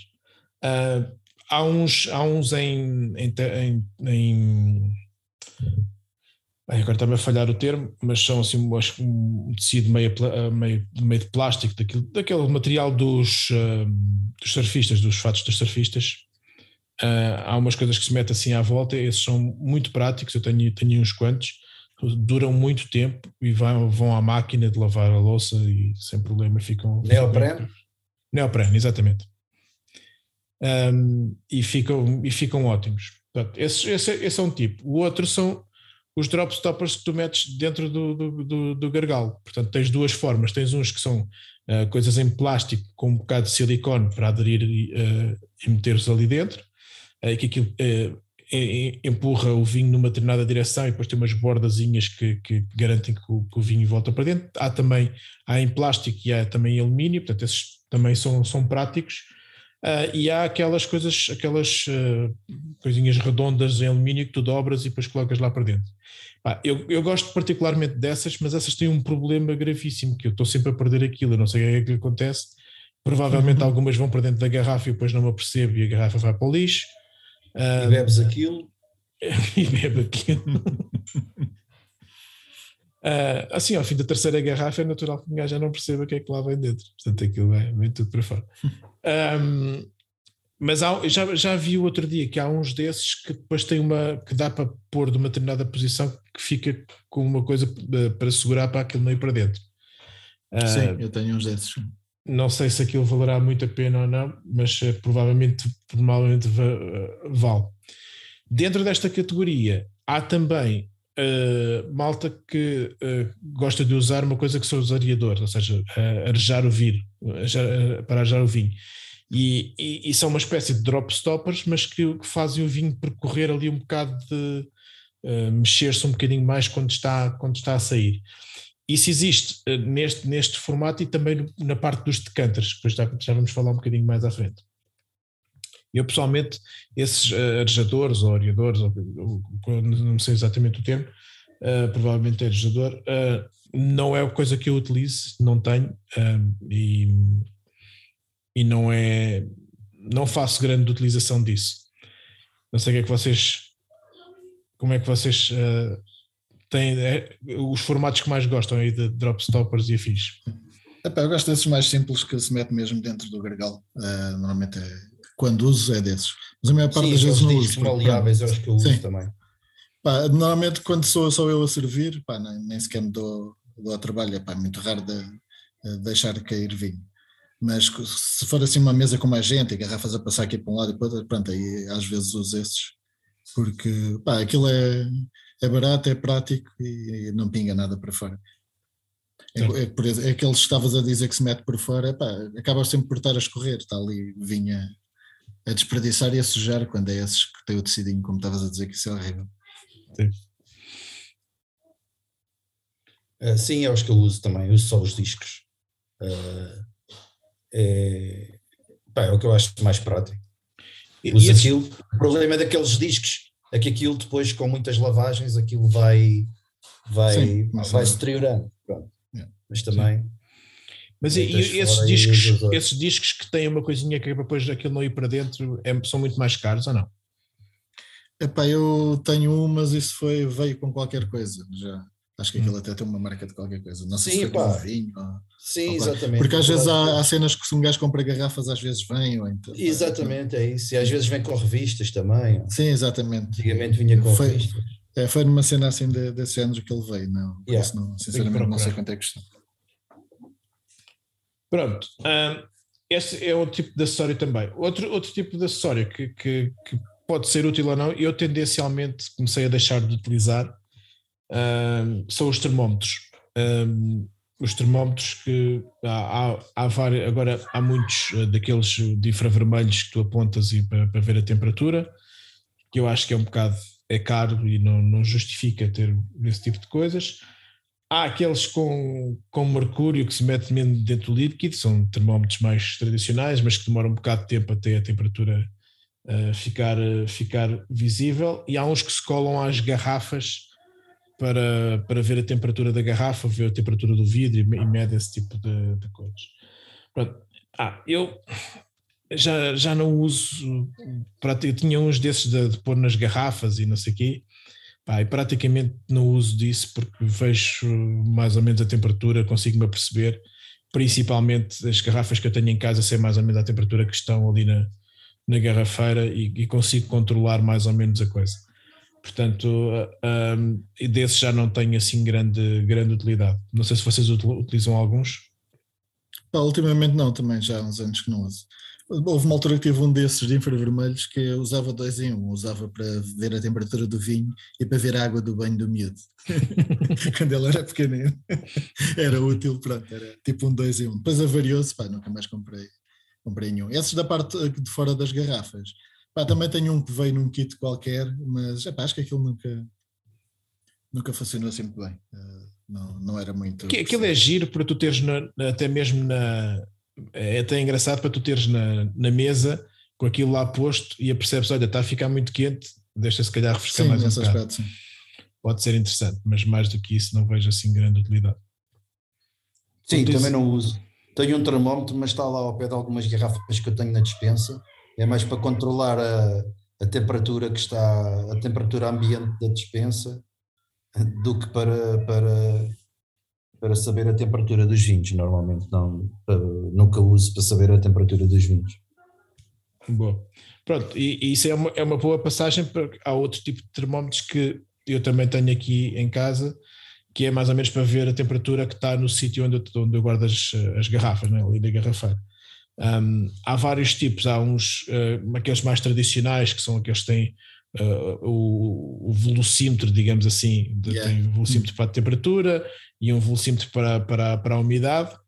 Um, tenho um desses, por acaso, já, já há muitos anos, e até, até vos digo que é dos, dos três que eu tenho, é o que é mais que me parece mais, mais certo.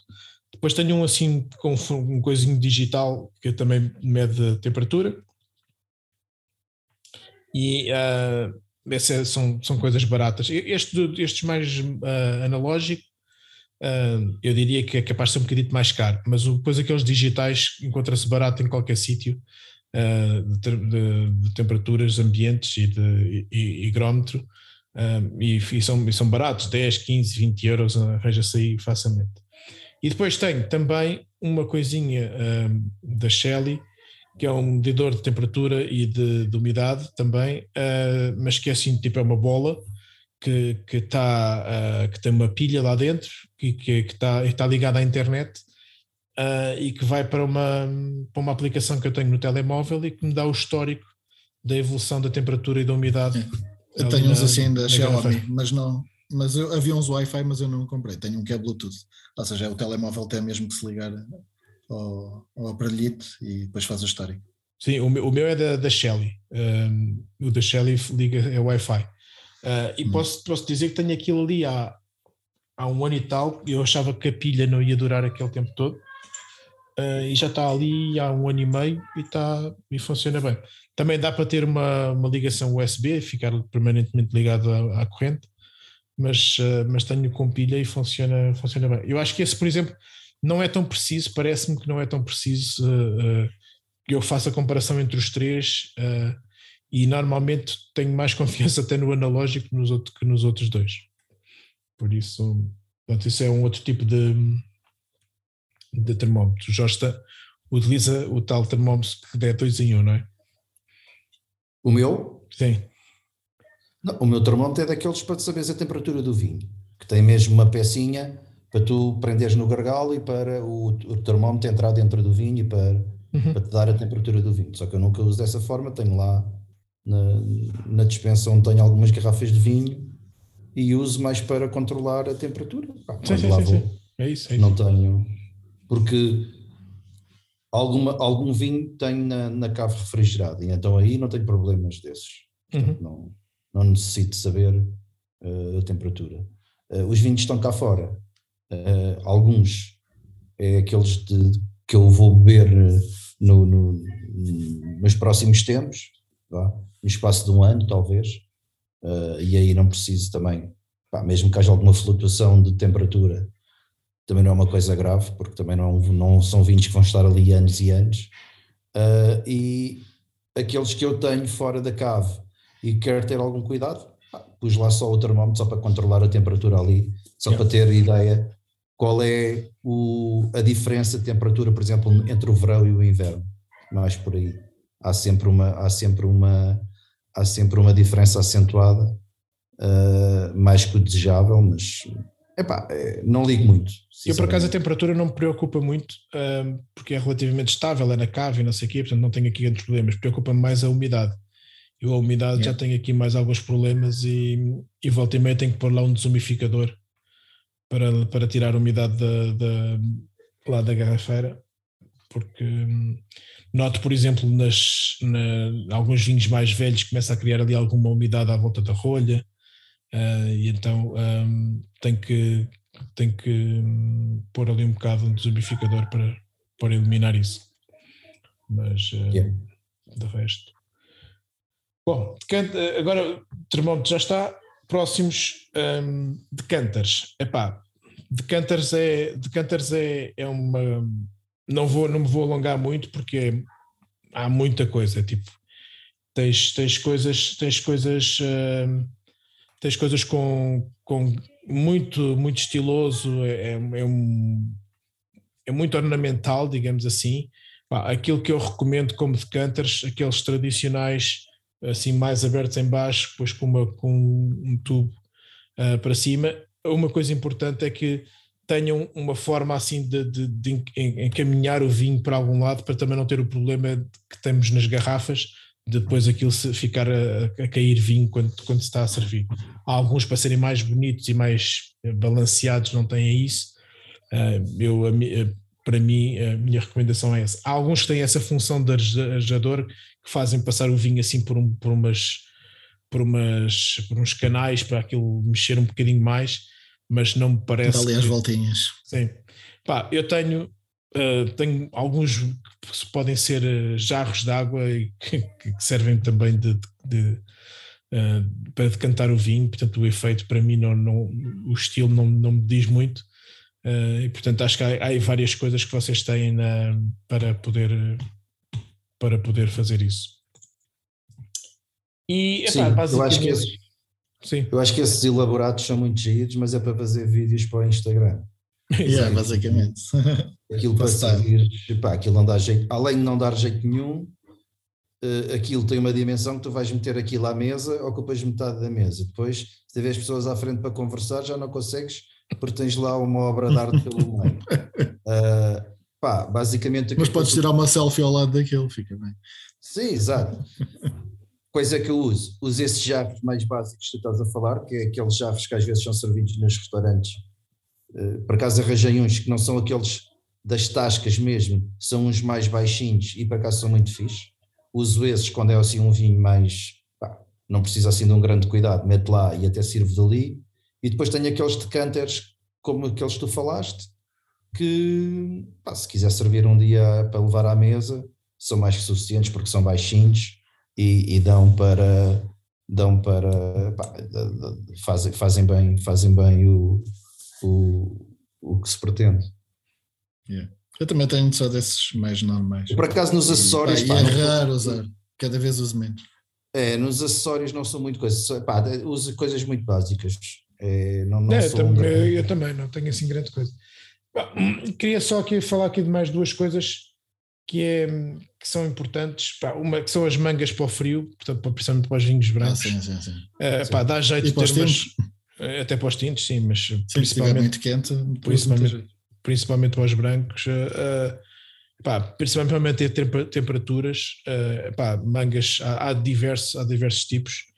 Uh, eu uso umas, uma que, que, que, tem assim um bocado de elástico e que dá para, para percorrer a, a, garrafa quase toda, isso é importante, porque senão há, há aquelas muito normais que só, que só cobrem uh, aquela parte mais grossa da, da, da garrafa e depois yeah. fica toda aquela parte de cima. E pior, por exemplo, essas pós-espumante são uma porcaria, é raro conseguir dar a volta completa. Já não dão. Yeah. Para determinadas garrafas de espumante não dá. Yeah. Mas eu para garrafas de espumantes tenho um acessório, não sei se o Ricardo ia falar, mas se ia falar, peço-lhe desculpa porque fomos já adiantar, que é um chacos, um chacos de plástico, tem uma pegazinha em cima, pá, e aquilo é muito prático, porquê? Porque tu metes gelo lá, metes a garrafa, metes gelo lá para dentro, metes água e podes levar aquilo à mesa. E ah, no caso dos espumantes, naqueles espumantes que têm, que as garrafas estão muito largas em baixo e que para meter essas mangas é difícil, e esses sacos são, são bastante práticos. Pá, não são bonitos. Se tu estás a ter um jantar onde queres ter uma mesa bonita, pá, aquilo é um saco de plástico, basicamente. É uma Mas, por exemplo, se tu vais fazer um piquenique ou, ou vais para algum lado e precisas de meter uma garrafa no gelo, Pá, aquilo no fundo é como se fosse uma champanheira pequenina onde cabe uma garrafa lá dentro e é bastante prático, porque aquilo tem uma pega em cima, tu metes o gelo, metes a garrafa, metes o gelo, metes água pá, e pronto, e está ali. Fixe, é, fixe, fixe. É prático. Acho que vocês sabem o que é que eu estou a falar. Sim, sim, sim. sim, sim. Isso é, é bastante prático. Pois, epá, Curiosamente, a melhor manga, a, a, melhor manga que eu tenho foi uma manga que eu comprei, pá, não sei que marca é aquilo. Aquilo vinha dentro de um, de um, de um, pá, de, um, de um coisa de plástico, aquilo era um plástico assim duro, e tinha essa manga lá dentro. Então aquilo desapertava-se o fundo. Não sei se vocês estão a ver o que é que eu estou a falar.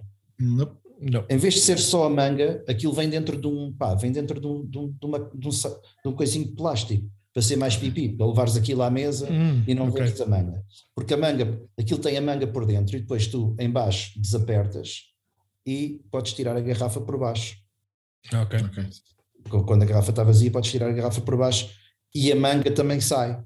Só que eu, pá, como não gosto de usar aquilo, tirei a manga e é daquelas mangas que é assim prateada por fora. Vocês já viram com certeza. Pá, e aquilo funciona muito bem. Eu tenho outras mangas que não, que não funcionam tão bem. E aquela já tenho há imensos anos, está sempre na porta do congelador, pá, e está sempre ótima. Quando a uso, eu noto que quando uso outras mangas, uh, o vinho não arrefece tão depressa. Ou, ou, ou se, ou se quero, uh, ou, ou, se o vinho já está frio, aquela, aquela manga mantém muito mais tempo o vinho frio. Oh, epá, depois para finalizar, só para, para acabar rapidamente, que já vamos aqui longos, um, é o transporte, para transporte, epá, eu tenho um saco que, com, que é um é assim meio quadradão, que tem nove slots para, para, para garrafas é o que eu uso normalmente para transporte. Dá jeito termos uns sacos específicos para transportar as garrafas, para não andarmos uh, a levar às vezes vinhos para sítios e que elas andam muito a balouçar. Há agora uns todos, todos bonitos, assim em cabedal e não sei o quê, que por acaso até surpreendentemente não são tão caros como eu estava à espera, mas pronto, como eu não, não, não, não, tenho, não tenho disso, mas, uh, mas acho que é, que é interessante haver assim uns sacos específicos para transporte de vinho, que é, é mais prático, às vezes para levar duas ou três garrafas ou quatro, do que, do que estar a levar em caixas de vinho, porque depois as caixas não são fáceis de transportar, portanto é, é mais por aí. É, eu tenho um com umas asas que levam seis, normalmente é, é o que eu uso pois mais. É, que eu com, Mas eu tinha um desses de cabedal que dava para três garrafas, que era espetacular. Uh, pá, só que uma vez levei para um jantar, esqueci-me é. lá. E... Pois, eu esses de seis também não aconteceu o mesmo. Eu tinha, tinha dois e agora também só tenho um porque um ficou no jantar. Yeah. Pá, há bocado tenho aqueles de, de, de agora tenho um daqueles que dá para seis, pronto. É prático. Estava só há bocado por causa do tema de refrescar das mangas, pá, depois há sempre o clássico de que é a champanheira ou, ou, ou mesmo não seja uma champanheira, às vezes alguma. Eu até uso às vezes umas taças uh, que são metálicas, que se dá para, para, outros efeitos, mas com gelo, água e sal e pá, faz o efeito Sim. esteticamente até são, são mais fixos. E quando há aquelas tainadas, agora tenho aqui umas cenas altamente, que é os potes das vindimas. Dá para meter para lá umas 10 garrafas de espumante. Pois. e vibrante, uh, fresquinho. Na última usámos uma geleira, que aquilo deu bastante jeito. Já, pois foi. uh, mas, uh, mas há umas champanheiras grandes que dá também para ir para 4 ou 5 garrafas, que também são bastante uhum. práticas. Aquelas que normalmente os produtores levam para os eventos. Yeah. mas pronto, por acaso não tenho nenhuma dessas. Mas aqueles sacos que eu estava a falar também, se for só uma garrafa ou duas, funciona bem. Também dá para, uhum. também dá para desenrasca bem a situação. Bom, então depois destas recomendações um, e destas. Um... Ricardo, deixa-me só falar aí duas, uh, dois, dois utensílios que eu acho que são úteis. Uh, pá, eu pelo menos uso. Agora a utilidade de cada um, obviamente, uh, pá, tem, tem, tem a sua opinião. Mas são, são, dois, são dois utensílios que eu tenho e que acho que po podem ser úteis, úteis. Um deles é um filtro, um filtro de café, que eu uso às vezes para quando se desfazem as rolhas. Uh, pá, há quem use passador, aqueles passadores de coador, uh, mas eu tenho um filtro de café, aquilo tem uma pegazinha uh, e normalmente aqueles vinhos em que se desfaz a rolha, pá, é quase inevitável cair um bocado de rolha lá para dentro. Então eu coo por ali e pá, e aquilo é muito prático porque fica ali a rolha toda e, e pronto, e o vinho, e o vinho passa. Excelente, uh, excelente, excelente recomendação, tínhamos esquecido disso, sim. Yeah. Yeah. Eu uso uma coisa de, de, daqueles do chá, de se meter com, com ervas para dentro, como aquele também é muito fininho, esse é bom para isso e aí também às vezes eh, quando tem borras também ajuda. Sim. Pá, yeah. e, e outro é um funil, isto aqui pode parecer um bocadinho mais estranho, Pá, mas eu tenho um funil pequenino, aquilo dá-me imenso jeito. Porquê? Porque eu às vezes decanto vinhos, mas não quero que os vinhos fiquem ao ar. Ou seja, não quero que eles fiquem no, no decanter eh, duas, três horas ao longo da refeição toda. E então, por vezes, o que é que acontece? Eu decanto e logo de seguida volto a meter na garrafa. Então esse funil dá imenso jeito, porque meto lá o vinho e depois levo o. o, o já me aconteceu, por exemplo, às vezes ir para jantares ou para ir para provas em que eu quero levar o vinho decantado. Então eu faço isso e levo já o vinho decantado. Uh, abro, depois meto a rolha outra vez e levo já o vinho decantado. Pá, é um pequeno. Uh, por acaso, uh, aquele funil é, dá muito jeito porque é mesmo pequenino. Tenho aquilo lá na caixinha dos utensílios do vinho e cabe lá. Pá, é uma coisa pequenina, dá imenso jeito. Uh, e pá, pode ser útil, não sei, depende. depende ah, isso, se, é, isso é, ainda bem que te lembraste disso, porque eu, eu, também, por acaso, também tenho um funil desses e, e tenho, um, tenho uma, esse funil tem uma coisa por cima que posso encaixar com uma rede, precisamente ah, para eu esse. Eu tive uma cena dessas e perdi. Não, é, mas tem uma rede, sim. É, e que dá, e que dá, dá jeito para isso. Para, para Faz fazer, a função do filtro também. É o dois Faz a função do é filtro, é exato. Yeah. Uh, e eu uso, eu uso às vezes, às vezes só para tirar as borras, dá para um gajo despejar, despejar aquilo num decanter, lava a garrafa uh, e depois volta a pôr lá dentro para ficar aquilo sem, sem as borras. Exatamente.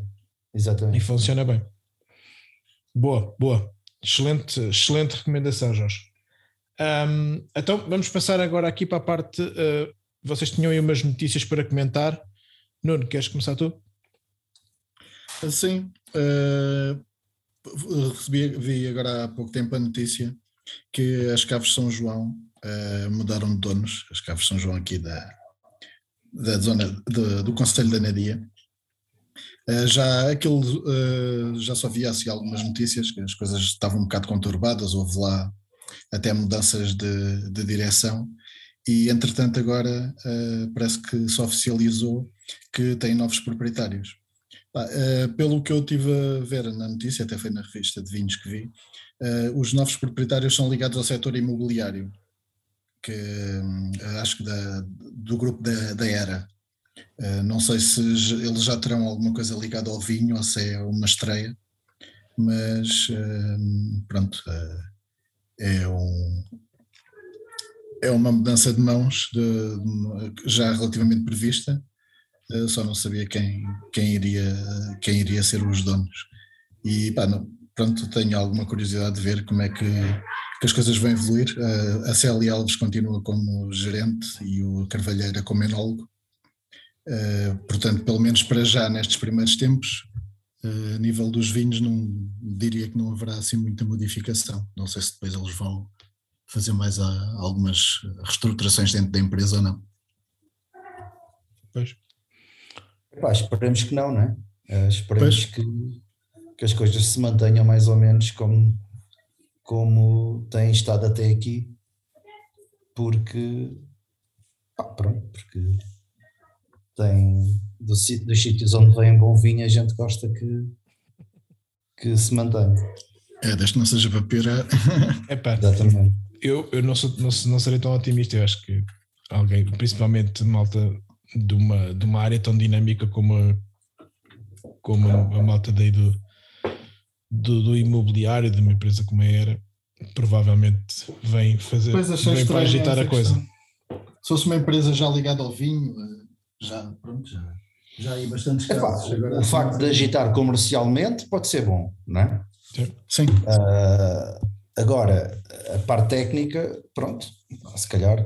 Mas diria que é, é difícil. Para ganha não se mexe. É difícil tu conseguires agitar comercialmente sem mexeres também depois no, nos vinhos que produzes, não é? Pronto, vamos ver o que é que, o que, é que vai acontecer. Bem, a nível de promoção eles devem perceber, não é? Exato. Pois, era isso que eu estava a falar, a parte comercial, pode, eles provavelmente vão agitar essa, essa parte. Mas pronto. Então vá. Um, Jorge, tinhas aí também uma notícia para comentar? Ah, sim, olha, uma pequena notícia, uma notícia triste, uh, mas que também não. Quando isto for para o ar já não será uma novidade, mas no fundo acaba por servir aqui um bocadinho como uma pequena homenagem. Uh, morreu, uh, isto é uma notícia do, do, do New York Times, que foi, que foi um artigo escrito pelo Eric Asimov. Morreu Alain Rayot, que era um, um dos uh, enólogos mais carismáticos do, do Ron, uh, na zona de, de Cross Hermitage.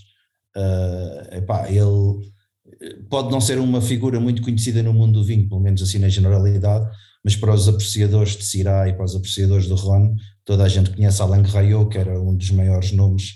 Uh, se alguém pudesse ter o título de Senhor Syrah, penso que seria o Alain Rayot.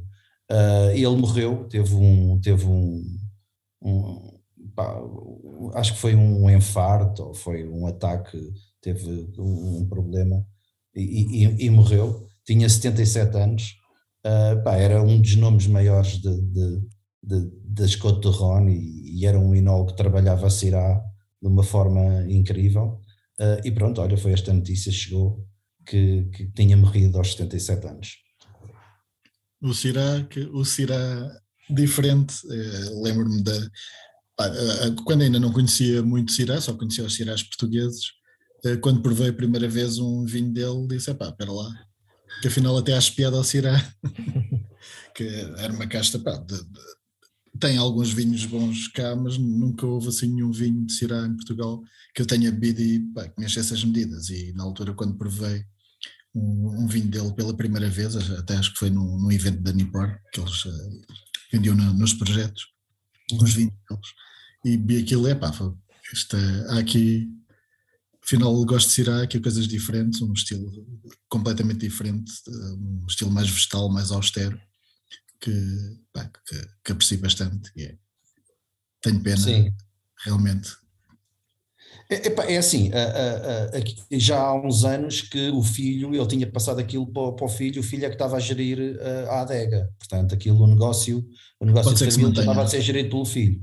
Eh, e ele basicamente nestes últimos anos estava mais, estava mais focado em consultorias que tinha e até, até noutros países, até acho que até no Novo Mundo ele tinha lá algumas, algumas consultorias, mas eh, pronto, pá, mas não deixa de ser uma perca importante para o mundo do vinho uh, e, e, pá, e para Croz Hermitage ele era uma das maiores figuras. Sim, é pá, uh, eu também partilho as, as, palavras do Nuno porque também não conhecia muita coisa, mas provei uma vez um vinho dele e também cheguei à conclusão que eventualmente posso vir a gostar de Sirá. portanto, Não, é pá, eu gosto, estou, eu gosto, estou, eu gosto de, de, alguns cirás portugueses. Estou a exagerar, obviamente. Sim, sim. Só, só Agora, alguns. Estamos a falar de coisas diferentes e eu acho que temos de conhecer estes vinhos para, até para nós próprios, nos, nos eh, até se calhar, até para, até para percebermos melhor os, os cirás portugueses, não é? Exatamente, exatamente. Portanto, acho que é importante. Eh, Totalmente de acordo, mas sim, é uma, é uma notícia triste para, para o mundo do vinho. Todos os bons deviam cá ficar. Fica aí uma sempre. pequena homenagem dos chats. Boa. Um, e agora aqui para terminarmos aqui com as recomendações, Jorge, tinhas aí uma, uma Route 66? Sim, pá, uma sugestão, é uma sugestão que tenho que é, eh, isto foi um, um a, a CV, penso que foi pela CVR do Tejo, eles criaram uh, um programa de, de, enoturismo que chama o Tejo Route 118. Uh, o que é que é o Tejo Route 118? Basicamente é um percurso de enoturismo uh, na Estrada Nacional 118, que é uma estrada que começa, bom, é uma estrada, é uma das maiores nacionais do país, mas aqui para o que nos interessa, esta, esta, este percurso começa mais a norte no Tramagal, no Casal da Colheira, e depois vai descendo, passa ali pela zona de Almirim, pela zona de uh, Alpiarce, Chamusca, uh, em Almeirim e em Alpiarce é onde se concentra a grande maioria dos produtores desta, desta rota, uh, e depois termina, uh, passa também por, pela zona de Salvaterra de Marcos, e depois termina cá mais embaixo, já ao pé de, já ao pé de Samora Correia, na, na Companhia das Lesírias. Uh, epá, eu achei piada, acho, acho que é um, acho que é um, foi um, é uma ação interessante da CVR do Tejo, a promover o aeroturismo na região, através desta estrada, porque realmente é uma estrada icónica que vai ligar depois à Nacional 2, por exemplo, ela cruza-se com a Nacional 2 em Abrantes, uh, e realmente para, para quem gosta deste estilo, deste tipo de percursos, uh, acho que foi uma boa ideia da, da CVR do Tejo e deixo aqui a sugestão de conhecerem melhor a Tejo Wine Route 118. É, faz um percurso que passa por vários produtores uh, e está engraçado. Acho que eles podiam era ter um site, não têm, acho que é uma falha.